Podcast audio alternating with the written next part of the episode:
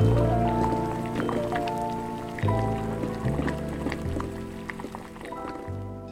nuova puntata della cucina parlante. Eccoci di nuovo in onda insieme a Mr. Flower, che è la voce, in compagnia di Elisa Prioli. Buongiorno, buonasera, buonanotte. Buongiorno, caro Mr. Flower. Or- ormai mi piace fare così. In realtà, eh, ormai no, non serve più a niente il riferimento temporale dell'orario, perché è un qualsiasi momento no, della giornata, della serata, quando volete. Noi siamo sempre in onda, sempre disponibili con questa tecnologia di Spotify. Eh, ringraziando ovviamente anche Radio Talpa, come sempre per il programma che tutte le settimane andiamo avanti, esatto. ogni mercoledì, ogni venerdì in replica. Lo diciamo all'inizio questa volta, cosa dici? Sì, bravo, se no ti dimentichi alla fine.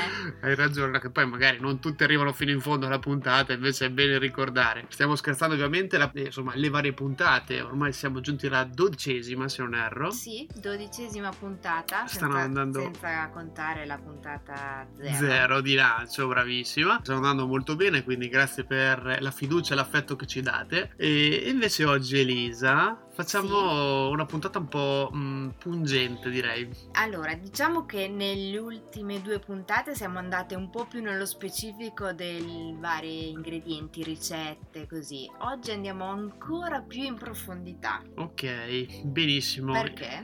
Dimmi un po'. allora, oggi introduciamo un tema un po' delicato, nel senso, un tema che eh, a qualcuno potrà anche risultare, tra virgolette, scomodo, piacere meno, piacere di più, però siccome in cucina ci sono tanti ingredienti ingredienti, tanti prodotti, oggi proviamo a affrontare anche il, il trattamento di queste cose, quindi andiamo a analizzare un pochino così per incuriosire l'ascolto sulle tematiche degli allevamenti intensivi e no della carne. Ok, quindi oggi parliamo di carne. Carne, esatto. Che cosa diciamo oggi della carne? Allora, eh, da cosa partiamo? Perché l'argomento è molto vasto, no? Esatto. Quindi io direi di partire forse dagli allevamenti okay. della carne. Mm, okay. Ci sono due tipologie di allevamenti, no? Allevamenti intensivi e allevamenti non intensivi. Cioè, esatto. È giusto chiarirlo perché non, non, tutti gli allevamenti di carne sono intensivi. Ok, io invece partirei dalla storia, nel senso okay. quando è iniziato l'uomo a mangiare la carne? no, nel senso allora, fra due ore forse abbiamo finito la puntata. no, però ok, la necessità c'è sempre stata, eh, però diciamo che è una cosa di, di ricchezza, di benessere la carne, no? Perché dagli allevamenti dell'agricoltura invece arrivare alle proteine, alla carne era comunque un lusso, un vanto, non era assolutamente per tutti, poi invece in epoca moderna questa cosa si è sviluppata sviluppata. Come dicevi tu, giustamente gli allevamenti possono essere di tipo intensivo o non intensivo. Una volta l'intensivo non era neanche preso in considerazione, poi invece con la, l'aumento della domanda, no? eh, esatto. l'offerta doveva essere appunto di, di, alto, di alto numero, alto livello. Di sicuro c'è una cosa mm. Che voglio dire, quindi lancio tipo una freccia così, Vai. che eh, tutta la carne che trovate al supermercato deriva da allevamenti intensivi. Ah, così, punto a così, capo. Ho lanciato questa freccia così. Perfetto, chiudiamo qui la puntata. Adesso mi arriveranno. Il programma, chiudiamo proprio. Va bene? Eh, purtroppo sì. È così, va detto, così, diciamolo. ragazzi, eh, questa è la cruda realtà e bisogna saperla, eh, lo sappiamo tutti. Allora, diciamo anche che eh, non è che stiamo cercando di dire cosa è giusto, cosa è sbagliato, volevamo solamente mettere un attimo eh, l'accento sul, sulla carne, su come viene prodotta e che cosa vuol dire allevamento intensivo e cosa no, e mm, che cosa cambia anche a livello di carne, di caratteristiche, eccetera, per anche poi arrivare a cucinarla. Ad esempio, come si fa a capire se una carne deriva da un allevamento intensivo o no? C'è un trucchetto per vedere okay. la carne. Ad esempio, la carne eh, che deriva da eh, un allevamento intensivo sarà di colore più chiaro rispetto a una carne che ha una, insomma, un animale che vive allo stato brado o quasi. Perché? Perché ovviamente negli allevamenti intensivi gli animali si muovono di meno perché sono eh, più eh, attaccati tra loro e quindi eh, anche il sangue no, circola eh, in, ma- in, maniera diversa, no? come quando noi non facciamo sport, ovviamente l'ossigeno, il sangue l'ossigeno insomma circola in maniera più stagna, rimane certo, ridotta, e certo. quindi anche il colore della carne eh, rimane più chiaro. Quindi questo è un tratto distintivo. Ok, quindi già il colore. Sì esatto. Anche la consistenza, immagino, quindi di conseguenza più tenera, meno tenera, oppure quello non è detto, dipende No, anche quello- dalla qualità. Quello dipende anche dalla qualità. Sì, dalla frollatura, Esatto. da tanti elementi, però insomma diciamo che una delle tante cose può essere questo. Ok, riusciamo a definire quando è intensivo e quando no? Allora, secondo la definizione di Wikipedia, così giusto per entrare un pochino proprio nel tema specifico e dare nozioni anche che possiamo ritrovare su internet, l'allevamento intensivo è una particolare attività agricola che non necessita di un nesso funzionale con un fondo, come ogni forma di allevamento, prevede quindi una custodia, una crescita e una produzione di animali, ma può essere svolta in ambienti confinati anche in assenza di terreno sufficiente a garantire una produzione vegetale che soddisfi il potenziale fabbisogno alimentare dei capi allevati, lo smaltimento delle loro deiezioni e la percentuale tra superficie coperta e scoperta che contraddistingue gli insediamenti agricoli. Semplificando, questa è la Sì. definizione esatta perché magari ok, dice che praticamente non ci sono veramente dei limiti o dei parametri definiti, dice semplicemente che è un, un ammasso di gente in uno spazio limitato, non naturale, tra virgolette. Ok, questo vuol dire che eh, ci sono delle condizioni ambientali Ma particolari. infatti mi viene da dire anche che se tu hai, che ne so, 300 maiali, Mhm. ad esempio, e li tieni in un campo di eh, 3000 ettari, eh, cioè, senso, va bene, non è un allevamento intensivo perché ne ha- hai 300 maiali. Certo. Dico numeri a caso, eh, perché poi, insomma, non lo so. Però se hai 300 maiali in, eh, non so, 50 metri quadri, Ecco. forse inizia a essere un pochino più problematico. Esatto, perché il- quello che vogliamo far presente è che appunto è il rapporto che c'è tra eh, la superficie eh, in cui vengono diciamo eh, tenuti gli animali e il numero stesso di essi. Quindi non è che semplicemente perché io ho tanti animali allora è intensivo, ma semplicemente anche il rapporto di come vengono eh, gestiti e, e fatti e sistemati questi, questi animali, come vengono fatti vi- vivere e anche loro che eh, mobilità hanno, no? quindi quanto possibilità di Esatto. movimento e anche ovviamente se lo spazio ambientale è, è sano, pulito. Volevo dire una cosa riguardo al colore della Mm, carne, ok. perché prima dicevo che è molto difficile capire se la carne deriva o no da allevamenti, anche perché eh, le carni che arrivano nei supermercati solitamente arrivano sottovuoto, in pacchi sottovuoto. E eh, il sottovuoto, privando appunto, mm, togliendo l'ossigeno, la carne diventa più scura. Quindi questo potrebbe essere una delle cose insomma, che ingannano la vista. Quindi, Certo. quindi è affidabile o no questo parametro che vi ho detto del, del colore della carne? Quello, quello che stiamo anche cercando di eh, sensibilizzare è quello di avere un'attenzione, un'accuratezza nell'acquisto, magari chiedendo anche o leggendo le etichette, no? Quindi andare un attimo a capire che cosa stiamo comprando. Sì, esatto. Poi diciamo, noi non siamo vegani, cioè Ecco. mangiamo sia carne che pesce, però la cosa che ci preme dire, raccontare che siamo poi in una regione che siamo molto fortunati Mhm. perché abbiamo ancora tantissimi allevatori, anche un'ottima qualità della carne e quindi c'è la possibilità di trovare la carne buona che non, non deriva per forza da allevamenti intensivi. Quindi se siete interessati a appunto mangiare una carne di qualità fate una piccola ricerca, si trova su internet eh, ovunque, basta anche chiedere al mercato cittadino per dire. Esatto, Elisa lo sappiamo, lei con il suo progetto Food Immersions sei sempre molto a contatto con gli agricoltori, ti piace conoscere le storie e vedere di persona che cosa fanno e come producono ogni volta no, i, i vari allevatori, produttori che siano. Quello è importante perché diciamo crediamo fortemente che se noi abbiamo conoscenza di come si deve curare un animale e, e poi ovviamente sappiamo anche che cosa stiamo per mangiare, eh, insomma è, è importante per avere cura di noi stessi, degli altri, perché è la nostra famiglia per esempio, ma anche dell'ambiente. Esatto. Perché è una cosa importante, infatti, ehm, noi vorremmo diciamo, a- aprire queste, queste parentesi su questi dibattiti, questi temi, perché sono cose di, di attualità fortissima e quindi eh, è giusto parlarne anche in uno spazio come questo della cucina parlante. Parliamo di ambiente, infatti, no? E- Sì, uno dei grandi problemi degli allevamenti intensivi è um, ambientale, quindi anche il consumo della carne così eh, intensivo provoca appunto di conseguenza eh, un ciclo vizioso che va a discapito del nostro pianeta. Esatto. Quindi eh, va bene consumare carne, ma magari possiamo provare a limitarla, no? Quali sono le piccole cose che possono fare la differenza in ognuno di noi? Quindi magari limitare il consumo della carne, che non, non vuol dire eliminarla, vuol dire solamente mangiarne un pochino meno. O variare, esatto, variare il nostro, diciamo, il nostro menù eh, avere più, esatto, più sì, voci. Magari invece che mangiarla quattro volte alla settimana, mangi due volte alla settimana la carne, due volte alla settimana i legumi, una volta alla settimana, non so, faccio un esempio, no? dopo io non sono neanche una nutrizionista, quindi... eh, Giusto. Però, insomma, ci sono i modi per... Eh...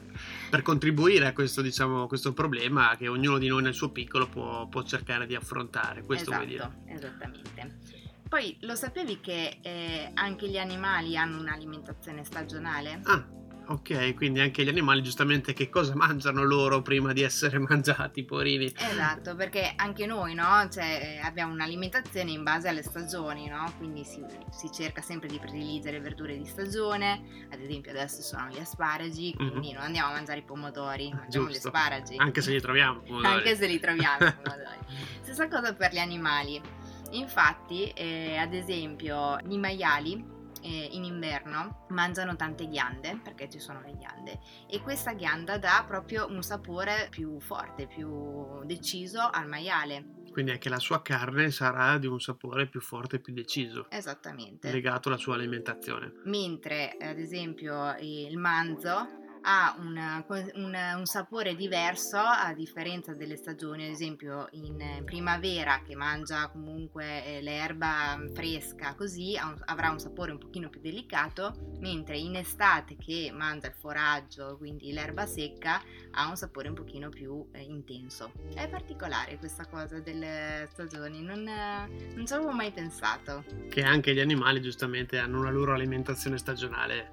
Esatto. È interessante, sì. che giustamente ovviamente anche la loro alimentazione è legata negli allenamenti intensivi a eh, cause di, diciamo, di, di, impronta ecologica e di problematicità legate appunto all'inquinamento ambientale, soprattutto anche legato alle emissioni eh, nella produzione, insomma nella grande scala eh, di produzione della carne ci sono tantissime eh, fasi e tantissimi settori che andiamo a toccare che andiamo a, a aumentare il, il consumo ambientale. Ovviamente una delle soluzioni è ridurre e, e, trovare delle valide alternative. Non vogliamo essere dei sapientini qui, stiamo semplicemente dando delle nozioni, delle informazioni che potete ovunque trovare e eh, informarvi ancora maggiormente, quindi assolutamente internet è una grandissima fonte, come anche dei, dei testi, dei documenti o dei documentari, perché no? Esatto, di quello magari ne parleremo in un'altra puntata. sì, esatto. Perché riguarda più la pesca. Esatto, il pesce. Insomma... Infatti oggi parliamo di carne, poi il titolo è abbastanza simile, perché sì. questo della carne è del 2014 è un documentario che si chiama Cowspiracy